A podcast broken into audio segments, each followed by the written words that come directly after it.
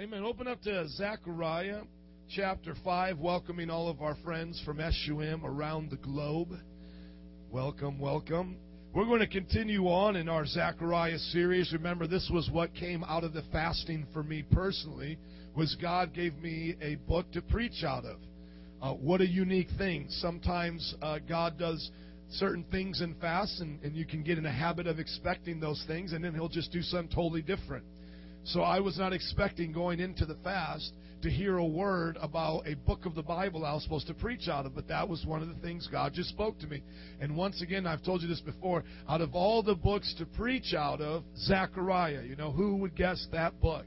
You know, that would be like if you closed your eyes and you had a table of contents and you just picked one or something, you know. Most of us probably haven't read through the book of Zechariah in a while. Maybe you did it on a Bible reading plan, but not very often do you just say, I'm going to wake up in the morning and read the book of Zechariah. If you do, that's awesome. Praise God. Now, we've learned, just to give you a summary, because we're just about halfway through the book in Zechariah. There are 14 chapters, so just to give you a good summary, chapter 1, we learned about returning to God, and that returning to God is coming His ways, doing it His way, following His commands. And we realized that the nation of Israel had turned its back on God, as well as America has turned its back on God, and the church in America as a whole has turned its back on God, and we need to return through repentance and coming to Him. Chapter 2, what we learned was that God had a plan for us, and the plan is through Jesus. And Jesus is the one who brings all of the nations to the Father, and that God with us, Emmanuel, is in Jesus, dwelling with us, dwelled with the people physically in body upon the earth, and then now through the Holy Spirit. And then going on to chapter 3, we learned that Jesus is also known as the branch, and that was important to know because we were going to be engrafted into Him and then through Him bear fruit for the Father's glory. And that's what we learned in chapter 3, is that Jesus is the branch. Chapter 2, Jesus is Emmanuel. And then last week, chapter 4, what we learned about was that Zerubbabel was having a hard time building the temple. And God sent Zechariah to encourage him that it would not be by might nor by power, but by the Spirit, says the Lord. And that we learned that the time of small beginnings should not be despised, because out of those times comes great things. Excuse me. And I didn't have a chance to give you a whole bunch of illustrations on that outside of my personal life in the Scripture, but just some other examples of that would be like a seed. It's a small beginning. You plant it in the ground. It comes up like a little sprout, a small beginning. Well, that can become an oak tree. That can become an oak tree that will last hundreds of years. It can become many feet wide, like the great oaks in California, that you can even drive cars under. And that all started off as a seed. And so that is where we get the illustration Jesus gives us, that if you have the faith of a mustard seed, you can move mountains. So you shouldn't despise small beginnings and small things. Now, moving to chapter 5, to the title of today's message is, Do Not Lie and Do Not Swear Deceitfully. So it's a little bit longer of a title, excuse me, but I want to fit in what the Scripture gives you as our titles every week. So, do not lie and do not swear deceitfully. That is the message from this passage. I will be able to read the whole passage, starting in chapter 5, verse 1. I looked again, and there before me was a flying scroll. Now, let me just back up and say this. When I gave you the introduction about Zechariah, and I told you that it has a second to Isaiah, prophetic words about Jesus, and I was telling you that Revelation pulls more from this book than the other book. I forgot to also tell you that Zechariah is the most symbolic and at times the most confusing book of the Old Testament. And that's not from my word. That's from scholars and commentaries. Some of it is, as you're going to see, given the interpretation exactly by God. God gives the interpretation. Other times, the interpretation is not 100% known, and it goes off into the seventh heaven, as you're going to see flying scrolls and female angels and somebody in a basket. Okay, and so here's the thing. I want to give this to you as we get into the flying scroll thing here, is that when you're reading prophetic books, This is the rule that I want you guys to follow, and I believe it's a safe rule, and I was also taught it in Bible college. Number one, look for the immediate interpretation given by God. So before you start making up things of what you think the flying scroll is, excuse me, let the Bible speak for itself and tell you what it is. So we're going to look here and see if it tells us what it is. You understand? So number one, look in the prophecy itself and see if it's an answer to it. Number two, look in that covenant and see if there's an answer in that covenant. If another prophet, if another situation comes up and they point to this. For example, everything that Jeremiah is saying, Daniel eventually reads and starts pointing back to his captivity in Babylon. Then the third thing is, see if it's fulfilled in the new covenant or brought up again in the new covenant. After you've gone through all of that, listen to me. When you come up with an idea, you have to say, this is my idea. Because if it wasn't spoken plainly in the Word of God, in the context, if it's not plainly mentioned in the covenant that it's in, and if it doesn't get answered in the new covenant, then when you look at this and you want to preach it to people, make sure you let them know, this is what I feel it is. Because I've heard too many preachers have these prophetic books. They say, I've had dreams and visions, and I have the answer of what it is. And then what they said it was never comes to pass, and then it makes God's word look false. And the people listening to you don't know the difference between what God said to you and what God has said in the text. Do you understand? So I just want to guard you in the prophetic books, especially as we begin to get further now into Zechariah, because as you are about ready to read right here, it's going to get way out there, okay? And so look for simple answers in the text. Look for fulfillment in the covenant of itself, especially when it's in the old, and then see if it's also in the new. If it's not, and you want to go back and make doodiddles and be led by the Spirit and interpret the four-winged beast and the wheel within a wheel and all of that, just say, this is what I'm sensing. Take it or leave it to your congregation, because if you preach it as doctrine, that is where more heresy comes from, is misinterpreting prophecies and prophetic words. That's where more heresy comes from. You'll talk to a Mormon, and he'll show you the Book of Mormon in a prophecy about the two sticks of Ezekiel. And you're like looking at that going, the two sticks? What are you talking about? The sticks mean the divided kingdom. No, but this stick means the Book of Mormon comes. And you understand, they take all of these symbolic things and then will apply it to themselves. Another example is the Roman Catholic Church says that the woman who has the 12 stars around her and all of that is the Virgin Mary, and that she, when she ascends from the earth to being chased by the dragon, that's the Holy Assumption of the Virgin Mary. So they take this symbolic passage of a woman with 12 stars around her. That's why if you see the picture of Mary sometimes, she has the stars around her head and the moon at her feet, because that's from Revelation. And they say when she goes up into the heavens from the earth in this symbolic prophecy, that that's her ascending to heaven. So Mary never died. Mary ascended herself to heaven because she was sinless. And so you can just see how easily people can get off. Somebody say, be careful. Okay, now chapter 5, verse 1. I looked again, and there before me was a flying scroll. He asked me, what do you see?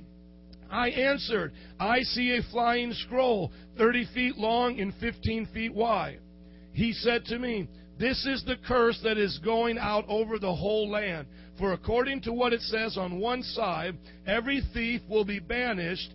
According to what it says on the other, everyone who swears falsely will be banished. So hence the title, Do Not Steal and Do Not Lie. You guys get it? Okay. The Lord Almighty declares, I will send it out, and it will enter the house of the thief and the house of him who swears falsely by my name. It will remain in that house and destroy it, both its timbers and its stones. So right here, he sees a flying scroll. On it is written judgment for those who steal, those who are thieves. And so this whole side of the scroll has judgments to thieves. On the other side, it has judgments to those who lie and swear falsely. Okay, it's flying. He asked him what it is, and then the angel of the Lord tells him exactly what it is. He says, this is now the judgment against those who have been stealing and lying. And I'm going to get into that in the context of the Jewish people and how that fits them. But that's simply the answer right there, okay? So we don't have to, like I said, now try to make up what we think the writings are. We don't have to try to be symbolic about the measurements. Once again, if you want to do that, that's up to you. But don't take it as doctrine. Do you understand? Because as I was looking at some commentaries, they were trying to make some assumptions about 30 feet, what that could represent, 15 feet, what that could represent. It just is what it is, and it plainly represents judgment. Everybody say judgment. Now, get ready for this interesting vision he sees. Chapter 5, verse 5.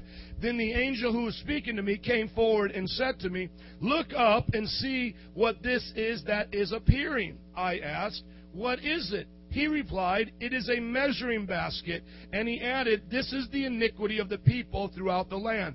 Then the cover of lead was raised, and there in the basket sat a woman. He said, "This is wickedness." And he pushed her back into the basket and pushed the lead cover over its mouth. Then I looked up, and there before me were two women with the wind in their wings. They had wings like those of a stork, and they lifted up the basket between heaven and earth. "Where are they taking the basket?" I asked the angel who was speaking to me. He replied, "To the country of Babylonia, to build a house for it. When it is ready, the basket will be set there in place." So how many understand there he gets a little bit, heavenly minded right there, right? But the simple interpretation to this is not given in exact words, but as studying the commentary and seeing how it plays out, this is what I believe the simple commentary is. That the woman inside the basket represents Israel. She is wickedness. She is in sin. The two storks possibly are the first representation we really see in the Bible of female angels. Most of the time, they take the form of men. This time, they take the form of women. They lift this basket up and put her into captivity. There she builds a house for herself. Israel dwells in captivity. So a lot of times, as you'll see in prophecy, sometimes it goes backwards and shows things that have already happened in the past, but it shows it in a heavenly perspective. Or other times it says things that are happening in the present are going to take a different form in the future. And so basically what I believe this to mean, as I'm prefacing, I believe this to mean, not doctrine, but I believe the best solution to this, as studying the commentaries, is that this is saying that the wickedness of Israel is going to dwell in Babylon, and not everybody is going to come back to live in Jerusalem. And I know this to be confirmed as I've studied the text of those returning back, and the commentators of those times, they estimated only 10 to 20% of the Jewish people actually came back from Babylon to Jerusalem. A lot of times we think that everybody was marching back. All of the captives were coming back. But no, they probably went into captivity 500,000 to 1,000,000, and when they were coming back, they were only coming back in tens of thousands. Are you understanding? And so kind of what I believe this is doing is showing Zechariah a heavenly perspective, that those who are still wicked in their heart, those who have lived here, are going to stay here for quite some time.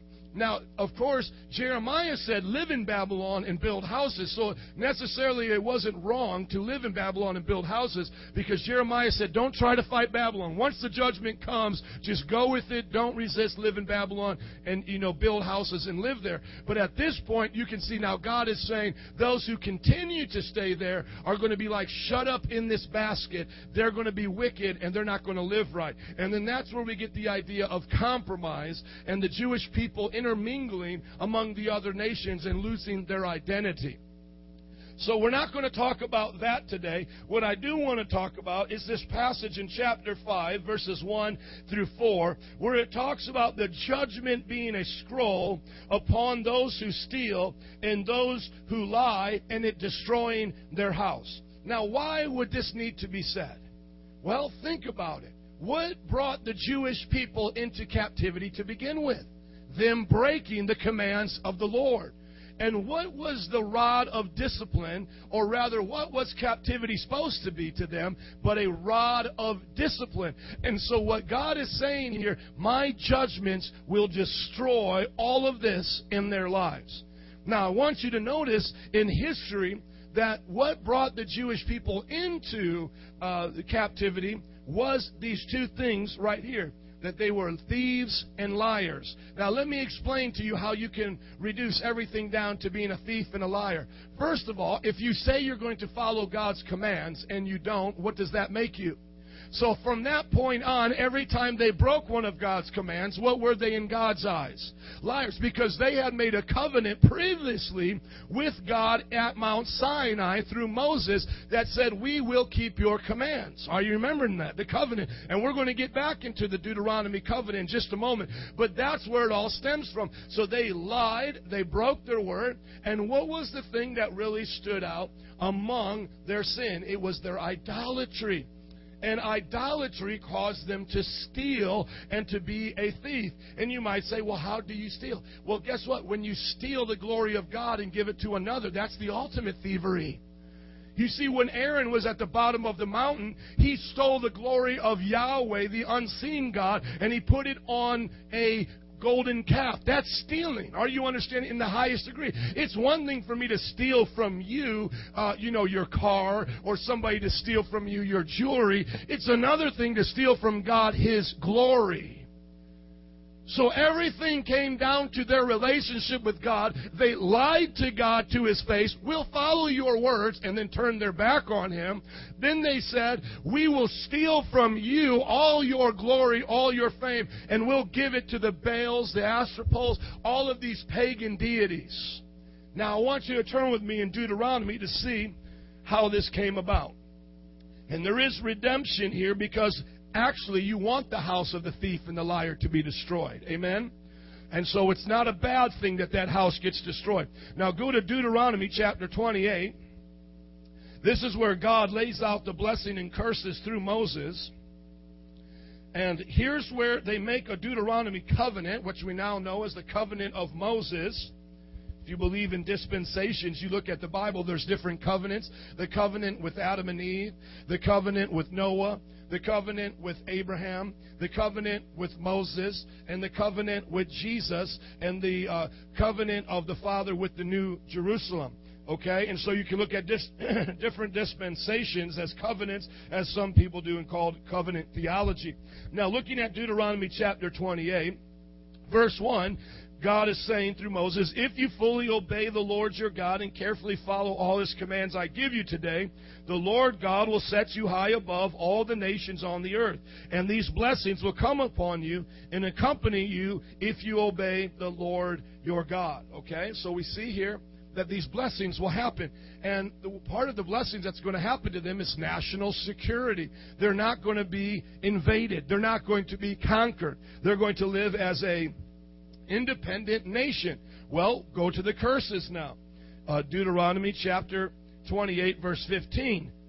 Excuse me. However, if you do not obey the Lord your God and do not carefully follow all His commands and decrees I'm giving you today, all these curses will come upon you and overtake you. And what are the curses? That they will become a conquered nation, that they will go to fight their enemies and be dispersed 7 different directions. Now, go over to chapter 29. And look at the renewal of the covenant. Here's where the people of Israel are going to commit to this. So to not keep it would be to swear falsely, to lie. Are you getting it? If they said to God at this time, God, we're going to do that, and they don't do that, then they swore deceitfully. Okay, you understand that, Davi? Swearing deceitfully is to give your word to do something and not do it. Now go to Deuteronomy chapter 29, verse 1. These are the terms of the covenant the Lord commanded Moses to make with the Israelites in Moab, in addition to the covenant he had made with them at Horeb.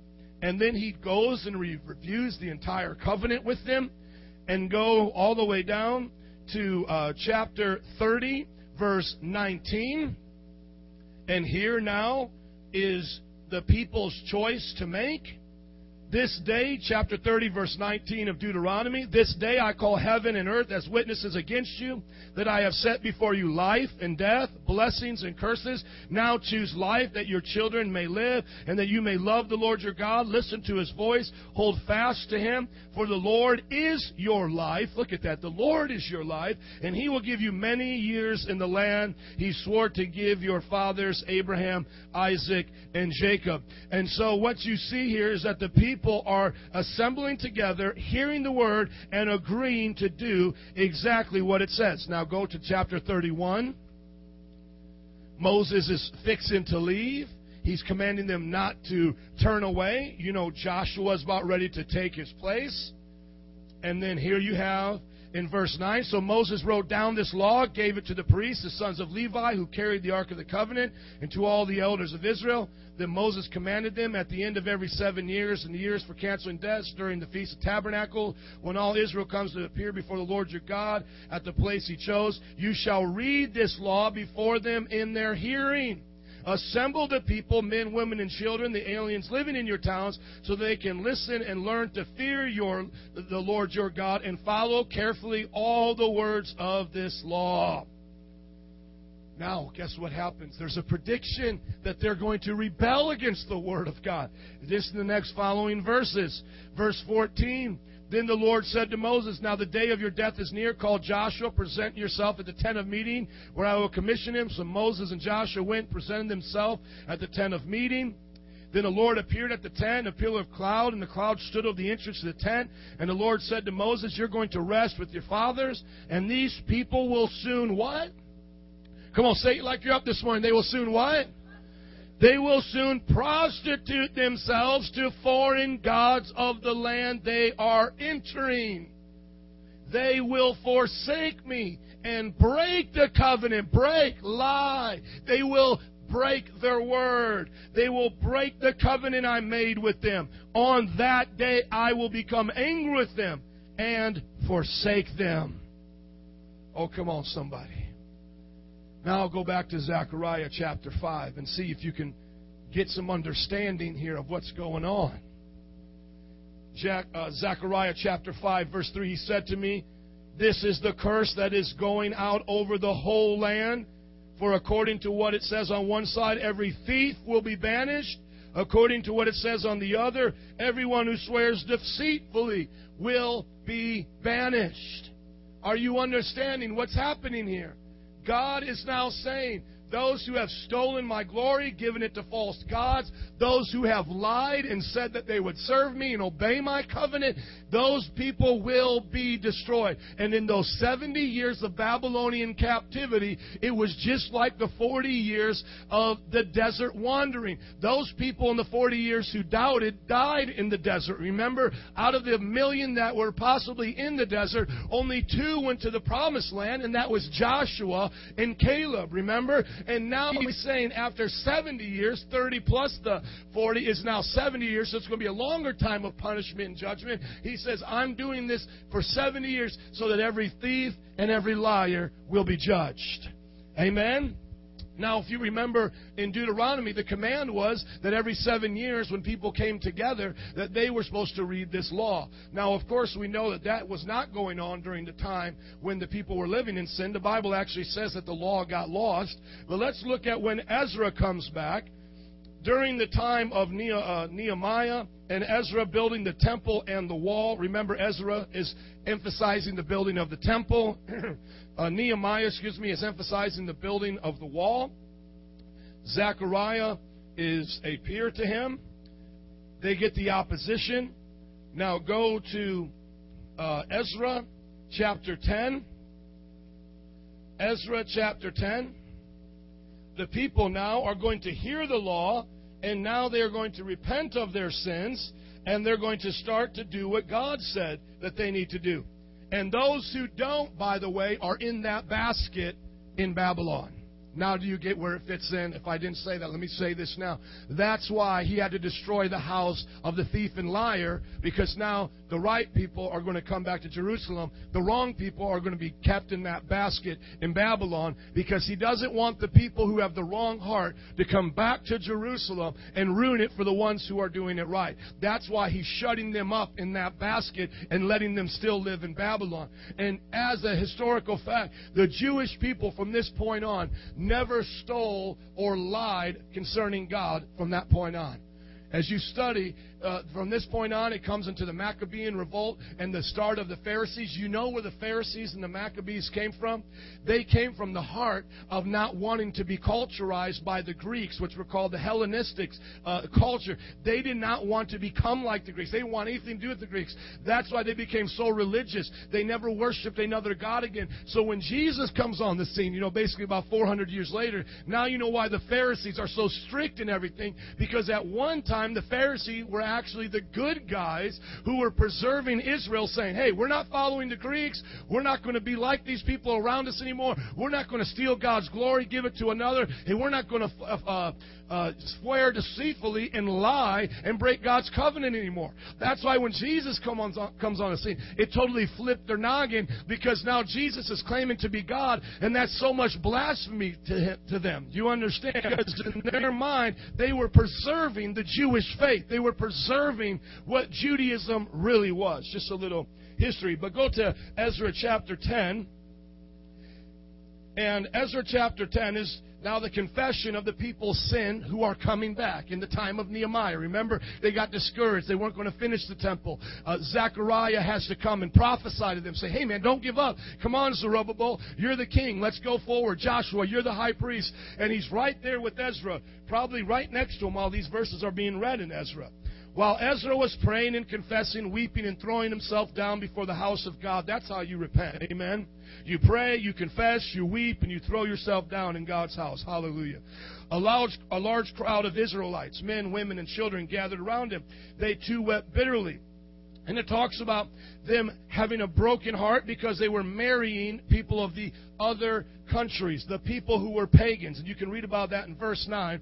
Now look at verse 3. Now let us make a covenant before our God to send away all these women and their children in accordance with the counsel of my Lord and of those who fear the commands of our God. Let it be done according to the law. Rise up this matter in your hands. We will support you, so take courage and do it. So the people divorced the people, that the women that they were married to, even their children are commanded to leave. And then you have here the reaffirming of the covenant. And then now go to Nehemiah, who's building the wall, the next book over. Nehemiah, who's building the wall. This is still fulfillment of that prophecy. Chapter 7, the exiles return. Now chapter 8, Nehemiah records what Ezra does. What does Ezra do? Ezra reads the law. Go to Nehemiah chapter 8, verse 1. When the seventh month came and the Israelites had settled in their towns, so now everybody can move back. Why? Because they got a temple and they got walls around their city. Are you getting it? Now Ezra rises up. What does he do when they're all assembled? They told Ezra the scribe to bring out the book of the law of Moses, which had been commanded for Israel. So on the first day of the seventh month, Ezra the priest brought the law before the assembly, which were made up of men and women and all who were able to understand. He read it aloud from daybreak till noon as he faced the square before the water gate in the presence of the men and others who could understand. All the people listened attentively to the book of the law. See, he reads the book of the law again. So the house of the thief and the liar has been destroyed. And then in verse 5, Ezra opened the book. All the people could see him because he was standing above them. And he opened it, and the people stood up. Ezra praised the Lord, the great God. And the people lifted up their hands and responded, Amen and Amen. What does that mean? So be it. Amen means right on. You know, it's like, we're going to do that. Okay? Then they bowed down and worshiped the Lord with their faces to the ground. And then in verse 8, then they read from the book of the law of God, making it clear, giving the meaning so that the people could understand what was being read. You see, God was restoring His law to the people. Thieves and liars were going to be taken away. Now that was the introduction to the message. Amen? Because you're in Bible college, and I just can't hop, skip, and jump through passages without you understanding what's going on. Now I want to talk to you about that, how this applies to us. Somebody go to 1 John, and somebody say, liar, liar, pants on fire. Come on, let's see how people lie today. Let's see how people lie on God today, somebody, because you're not in the Old Testament times with Ezra in the book of the law. You're with this Bible in the New Testament in a post-Christian society. And let's see what the Bible says. 1 John chapter 2. Come on. I'm going to give you the definition of liar found in the book of John. The first one, verse 22 of chapter 2. Who is the liar? It is the man who denies that Jesus is the Christ. Such a man is the Antichrist. He denies the Father and the Son. No one who denies the Father denies the Son has the Father. Whoever acknowledges the Son has the Father also. So what's the first thing that you learn? Is that anybody today who denies that Jesus is the Christ is a liar. And do you know that today in even modern Christianity, people are doing that? Listen to me, my friends. Harvard was started as a Christian Bible college to send out missionaries. I just met a Muslim who went there, got his degree in religion. How in the world can you go to a Bible college and come out and still be more of a Muslim? That would be like 100 years from now, people going to SUM and being Muslims and leaving Muslims. God have mercy. These people are liars. Harvard has become a group of liars. I'm not saying there's not something good that they offer, or they don't tell the truth when they say 2 + 2 = 4, or there's not good people within the university that are trying to fight to bring it back. I'm saying as a whole, it is a liar. The organization. There are people today, the Catholic Pope, and I have the evidence of it, allowed all the religions and the ecumenical council to come in the Vatican and pray to their God. Witch doctors prayed, Hindus prayed, people from animistic religions in the jungles of Africa prayed, and he said, we're all praying to the same God. How can you have the Son, or rather, how can you have the Father when you deny the Son? You see, you have to put the Son at his proper place. And you may be thinking to yourself right now, well, Pastor, I believe in Christ. How is this a warning to me? Let me tell you, your culture doesn't. And the people you're preaching to don't. And some of them even go to church. And when you meet them on the streets, they say, oh, yeah, I go to this such and such church. And it could be Catholic, Baptist, Pentecostal, doesn't matter. And when you ask them, is Jesus the Christ? They may say, oh, yeah, whatever. And then you ask them very, very specifically, this is what Christ means. He is the anointed one of God, God in the flesh, who was sent to die for your sins. And redemption is only through Him and through Him alone. And if you don't come to the Christ and bow at His feet and profess Him to be Lord to the glory of God the Father, you cannot be saved. Do you believe that? And most people today don't. Because they have fallen to the lies of the devil. And now they try to say our God is like Allah. And our God is like Krishna. That is a lie. And those of you who are here Sunday, I read from the Quran and the scriptures that Allah says, our God and their God is not the same God. The Mormons want to say that we serve the same God. They are liars. They have been deceived by evil spirits. They believe that God had a sexual encounter with Mary. Do you believe that God made love to Mary, hence the virgin birth? Absolutely not. Our God is not a rapist, pedophile, adulterous God. Never settle for anything less. Now, somebody say, make it right and make it tight. Come on, I'm going to bring it close to home. If you feel your feet tingling right now, it might be because we're going to step on some toes. Go to chapter 3. Go to chapter 3. Starting in verse, let's say 21. Chapter 3, verse 21. Dear friends, if our hearts do not condemn us, we have confidence before God and receive anything we ask because we obey His command. This pleases Him. And this is His command, to believe in the name of His Son, Jesus Christ, to love one another. He commanded those who obey Him, live in Him, and He in them. This is how we know He lives in us, by the Spirit He gave us. Now go to chapter 3 again, verse 7. Dear children, do not let anyone lead you astray. He who does what is right is righteous, just as He is righteous. But he who does what is sinful is of the devil. But the devil has been sinning from the beginning. The reason the Son of God appeared was to destroy the works of the devil. No one who is born of God will continue to sin, because God's seed remains in him. He cannot go on sinning, because he's been born of God. This is how we know who the children of God are and who the children of the devil are. How do you know who the children of the devil are? By those who don't live according to God's Word. Go to chapter 5. or chapter 4 rather.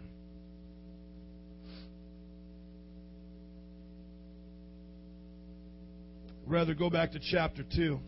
I got three lies to show you. Go back to chapter 2. I skipped this one. Forgive me. Chapter 2, verse 3, we know that we have come to know Him if we obey His commands. The man who says, I know Him, but does not do what He commands is a what? A liar, and the truth is not in him. So if you're taking notes, the three liars of John is first the one who says, I keep His commands, but yet I don't. Or says, I love Him, but yet does not keep His commands. The second liar is the one who denies that Jesus is the Christ. The third liar, now go over to 1 John chapter 4. The first liar, the third liar rather, Lord have mercy on me. The third liar is verse 19. We love Him because He has loved us. Anyone who says, I love God, yet hates his brother is a what? Is a what? A liar. For anyone who does not love his brother whom he has seen cannot love God whom he has not seen. And He has given us this command, whoever loves God must also love his brother. So where are the three liars? Number one, you say you know God in this culture. People say they love God and they don't keep His commands. People in the church saying that they love Him. If they don't keep His commands, what are they, my friends? Liars. And let me tell you something about liars. Go to Revelations. Go to the book of Revelation. Chapter 18.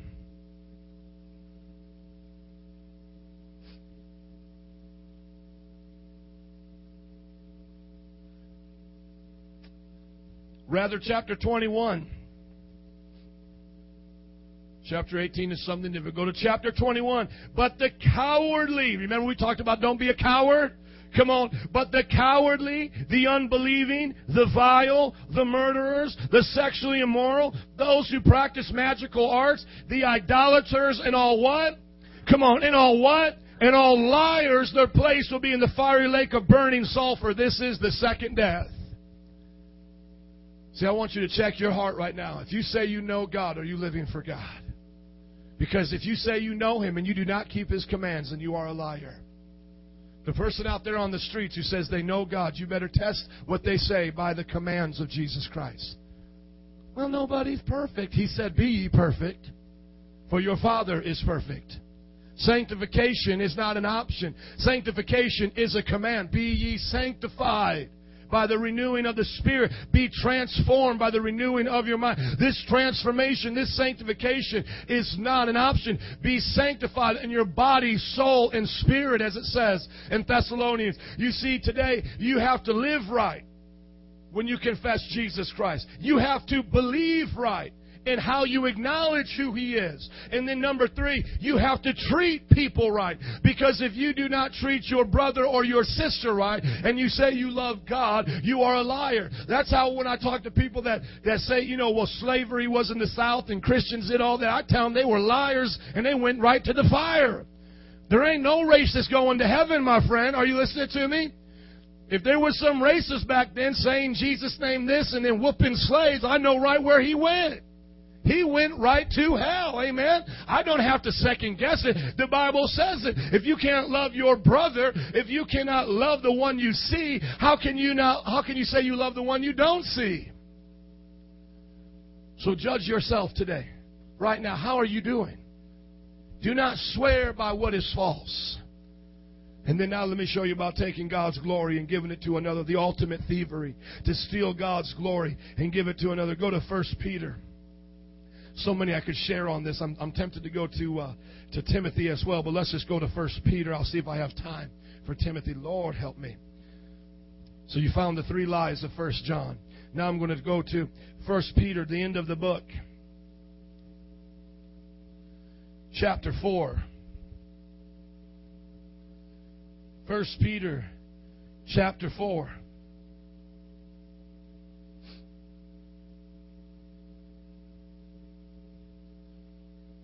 Go to verse 12.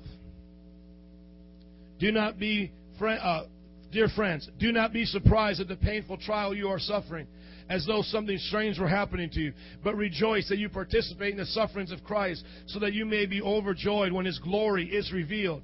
If you are insulted, if you are insulted because of the name of Christ, you are blessed, for the Spirit of glory and of God rests on you. If you suffer, it should not be as a murderer or as a thief or any kind of criminal, and even as a meddler. However, if you suffer as a Christian, do not be ashamed, but praise God that you bear that name from the time of judgment, for it is time for judgment to begin with the family of God.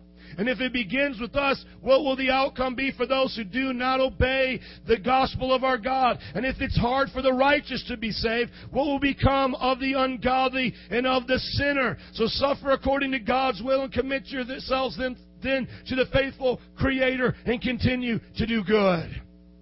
Let me tell you something, my brothers. You're going to suffer in this world for serving Christ, but do not suffer as a thief, stealing His glory from one to another. Because by you giving God glory, there will be a price to pay. And when you pay that price, giving God glory with your life, people are going to persecute you. I don't know if this is true, but I just heard this from somebody. I can't remember who it is. Maybe if you're here, you can tell me after class. But I was talking about how football players, when they use all that energy to make that touchdown, how some of them get on their knee, they do the sign of the cross, they point to heaven. Whether we agree with all of that, it's a way of acknowledging publicly they couldn't do it without God. Do you understand? Then somebody told me now that they're not even allowed to do that anymore. That's what somebody told me. I'm not sure on that. But that just sounds like the culture that we live in. They want the glory to go to the coach. They want the glory to go to the player. They want the glory to go to everybody else. But if you give the glory to God and give Him what He's due and don't steal from Him His glory, then people are going to persecute you. Hello, somebody. People can't even stand up. We know this for a fact in the graduation of their high school, in their valedictorian speech. Even if they are the valedictorian of their class, they cannot stand up in their speech and make their speech about God and how He influenced them to get the grades they got. Are you listening to me? Our governors, our people today that are in government, can't even pray in the name of Jesus publicly without suffering ridicule. You and I today, when we give the glory to God, we will suffer, but give it to Him anyway. Don't be a thief. Don't do what Aaron did and take the glory of God, all that God has done, and give it to another. Don't look at yourself and be the me, myself, and I generation and look at everything you have as a result of yourself. Always give it to God, even if it causes you to suffer. Come on, go. I got time to go to Timothy because I got to show it to you. Go to 1 Timothy chapter 4. I got 1 Timothy chapter 4, 2 Timothy chapter 3. Which one's going to help me out? Help me, Lord. I'll go to 2 Timothy chapter 3. This one's better. Both of them talk about falling away in the end times. Let me show you right here. 2 Timothy might say it a little bit more sterner. And I think it will show you how people trade the glory of God for something else. 2 Timothy chapter 3, verse 1, but note 1 Timothy 4. But mark this, there will be terrible times in the last days. People will be lovers of themselves, lovers of money, boastful, proud, abusive, disobedient to their parents, ungrateful, unholy, without love, forgiving, unforgiving, slanderous, without self-control, brutal, not lovers of good, treacherous, rash, conceited, lovers of pleasure rather than lovers of God. Now watch this right here. Here's the kicker. Here's the thievery right here. Having a form of godliness, but denying its power. We're not talking about atheists on the street and Hitlers. We're talking about people who are going to be within the church looking like Christians, looking like believers, looking like they have a form of godliness, yet all this wickedness is going to be in their life. Why? Because they're going to trade. They're going to trade all that God has to give them and steal what God has already given them and take it for the devil's goods. They're going to take all this ability, all this anointing, all of this gifting, and they're going to go right up to the devil and say, let's make a trade. And they're going to steal everything from God. Your life is not your own. You are called to preach because God called you to preach. You are called to serve God because He's a king and worthy to be served, not because you feel like it. Now go back to 1 Timothy, and I'll show it to you one more time. 1 Timothy chapter 6, the love of money. Watch what happens. Love of money, chapter 6, verse 3. If anyone teaches false doctrines and does not agree with sound teaching and instruction of our Lord Jesus Christ and the godly teaching, he is conceited, understands nothing. He has an unhealthy interest in controversy, quarrels about words that result in envy, strife, malicious talk, evil suspicions, inconstant friction between men of corrupt minds. Listen! Who have what? Who have robbed, come on somebody help me preach, who have robbed, somebody say robbed, robbed of the truth, and who think that godliness is a means to financial gain. Why are they robbed of the truth? You might say, well, Pastor, they've been robbed. Somebody robbed them. There's a problem. Well, who robbed them? Their own evil desires. Their own evil desires came into their life. They were serving God, but they turned to heresy. The Gnostics were turning Christians to their heresy back in that day and teaching men to go after gold, gals, and glory. The three G's, gold, gals, and glory. The Gnostics were saying you could have it all because whatever you do in your flesh doesn't hit your spirit, man. They believed in dualism. And so people were turning towards Gnosticism. Are you listening to me? It was a popular heresy of that day. And what happened was when people began to give into the heresy, their own mind, their own heart began to desire riches and wanted to twist the doctrines of Jesus around to make it more popular so that people would follow them. And by doing that, what happened? They got robbed of the truth. But how did they let the thief in? They let the devil in through their own disobedient heart. I wish I had somebody to say amen. You see, today we learn from Zechariah that the house of the thief and the house of the liar will be destroyed. You learned how they were thieves and liars in the Old Testament. They made a covenant with God and they lied and did not keep it. They stole from God His glory, gave it to another, and worshiped things made in the image of man, Romans 1. You then learn today how man is liars in this post-Christian age. Men are liars because they claim to know Christ but don't live right, 1 John says. That they deny Jesus is the Christ. And lastly, they don't love their brother as themselves. And I wish I had a long time to talk about loving people the way Jesus told us to love them. And you found out how people are thieves because people won't give the glory to God and they give it to themselves. And even those of us who give the glory to God, we will suffer. So don't grow weary in doing good, people. Keep giving the glory to God. And then you've learned what people are robbed of. They're robbed of the truth. They steal the doctrines of God and they put them back into the devil's hands. They allow demons to lie to them. Why? Because they had evil desires to take what was God's and give it to another, whether it be themselves or to their own evil desires. Now in closing, let me tell you what you need to do. Amen? Stand with me and let's read Psalms 24.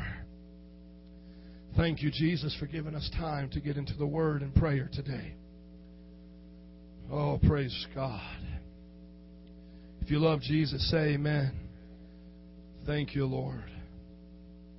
Look at Psalms chapter 24.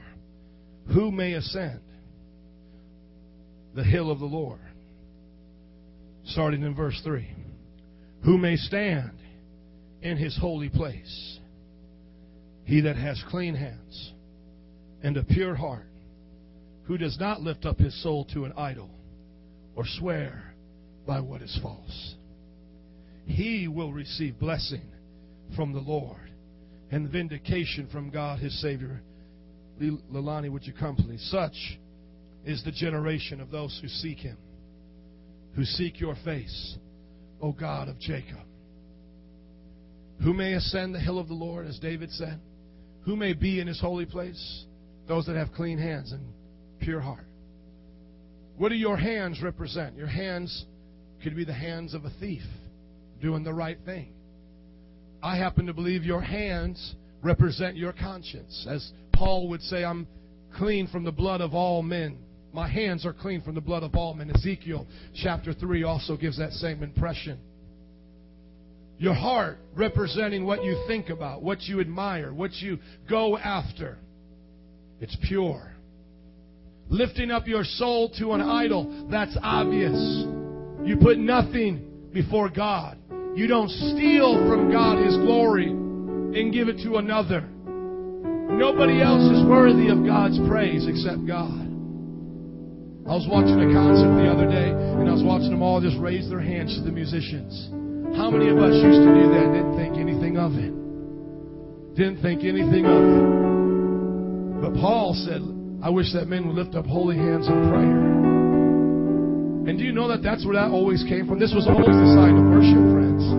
That coming into the rock and roll scene is just modernism. Of old school idolatry. That's all it is.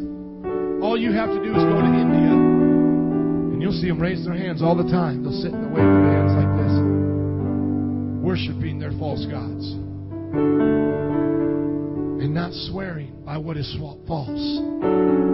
How does somebody here today not swear by what is false? You make a commitment in your heart, you're going to serve God no matter what. That you're going to serve God and keep His commands, even if it doesn't feel good. You might say, Pastor, well, what do I do when I break His commands? Well, 1 John tells you, you confess. You confess your sins. Do you know, listen, everybody get this. Do you know that repentance is also a command? So you have the command that says don't sin. But if you do sin, you have the command to repent. So how can you go wrong? How can you not live this Christian life? You have the command, don't sin. Okay, so I'm not going to sin. I'm going to live a holy life today. And let's say in your journey of living, you stumble in anger, slander. You stumble in greed. Something takes your heart and you love money. You stumble in heresy. You start to believe something that's not false, that's not true. You stumble in bad attitude, wrath, dissension, sedition. You start arguing and fighting. You're in strife. Well, what do you do? You repent. Because the Bible says you can be forgiven. So listen to it again. Psalms 24. Who may ascend the hill of the Lord? Who may stand in His holy place? He that has clean hands, a pure heart, does not lift up his soul to an idol, or swear by what is false. Now, what is the promise? It wasn't said in Zechariah, but we know what the promise is from David and all the covenants made before, and especially the law of Moses, that he will receive blessing from the Lord. Isn't that what Deuteronomy chapter 32 says? When you follow God in His ways, you will be blessed. But look at this next thing right here. A lot of people don't catch this. It says you will receive vindication from God your Savior. What does vindication mean? Vindication means somebody defends you and says, you're right. Let me give you an example of how this works out today. God showed this to me. When I first got saved, like any man, I struggled with perversion in my mind, sexual impurity. So I made a covenant with God that I would not look at those things, that I would not act in a sinful way. Are you with me? I would not sin in sexual perversion. And so years go by, and I'm meeting friends that are in ministry, and yet they're still struggling with it. God told me not to judge them, but they're still struggling. And I began to think to myself about 6-7 years into this. Before I met Nancy, when I got married, I had been saved for about 8-9 years. So about 7 years into it, before Nancy was ever on the scene, I began to say to myself, is this even worth it?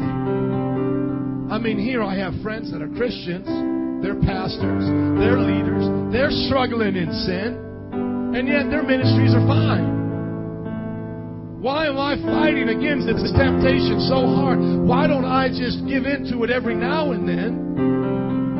And just say, I've done my best, just like everybody else is. Are y'all with me? Somebody say vindication. But when I got married, I felt that day that I was going to be applauded by my friends because I waited until I was married. I became a born-again virgin. Y'all understand what I'm talking about? And when that day came, nobody patted me on the back. Nobody said, man, you made it. Good job, dude. I did not think you could go 8 years without being is actually impure. Praise God, you made it. High five. Nobody said anything. And then there was a split moment on our honeymoon. Praise God for honeymoons. Amen. All the single people said, help me, Lord. Amen. So there on my honeymoon, I'm thinking to myself, man, this wasn't even worth it. And nobody even knows what I did. I could have sinned all the time, made compromises, and it would have never really changed anything. You know what God said to me? God said, I know what you did, and it was for me, and I will vindicate you in heaven. I will vindicate what you did before those who did it. You might say, man, that makes you look higher than them. No, let me tell you something. I believe God wants holiness, and I believe us Christians, we thieve and lie all the time to live in sin, and we make compromises. And we try to compare ourselves with each other. And we say, no, I'm not stealing nothing from God. God told me to be holy, but I'm going to be impure. And I'm not stealing holiness from Him. No, but you are. Oh, I'm not lying to God. Oh, I said I would stop that, but I keep doing it on the side. No, I'm not a liar. I haven't sworn by what's false. My hands might be a little dirty, but for the most part, they're clean. I can stand in God's presence. No. It's only those who have clean hands and a pure heart. My friends, hate what God hates. Love what He loves. Don't let Him put you in a basket somewhere and say you're going to be there for a while, okay? Don't be that wickedness in a basket that gets shut up out of the Jerusalem, the Mount Zion of God. You don't want to miss Jerusalem, people. You see, because those who were shut up in that basket, they were left in Babylon. It was the ones who said, I received the judgment. You destroyed the house of the liar. You destroyed the house of the thief. Now we're going back to Zion, baby. We're going back to the temple of God. And we're going to dwell in His holy place. We're going to be people with clean hands and pure hearts who don't lift up souls to idols, don't swear by what's false. And we're going to receive God's blessing on our lives. And He's got our back. And when no one else is looking, He's watching and He's taking note. And He will say before you on that day, He will say, well done, my good and faithful servant. People will be there that have mocked you for giving the glory to God. And God will vindicate you before them and say, look, this was my son, he did what was right. She did what was right. This is the truth. Y'all messed up. They did it right. I vindicate them.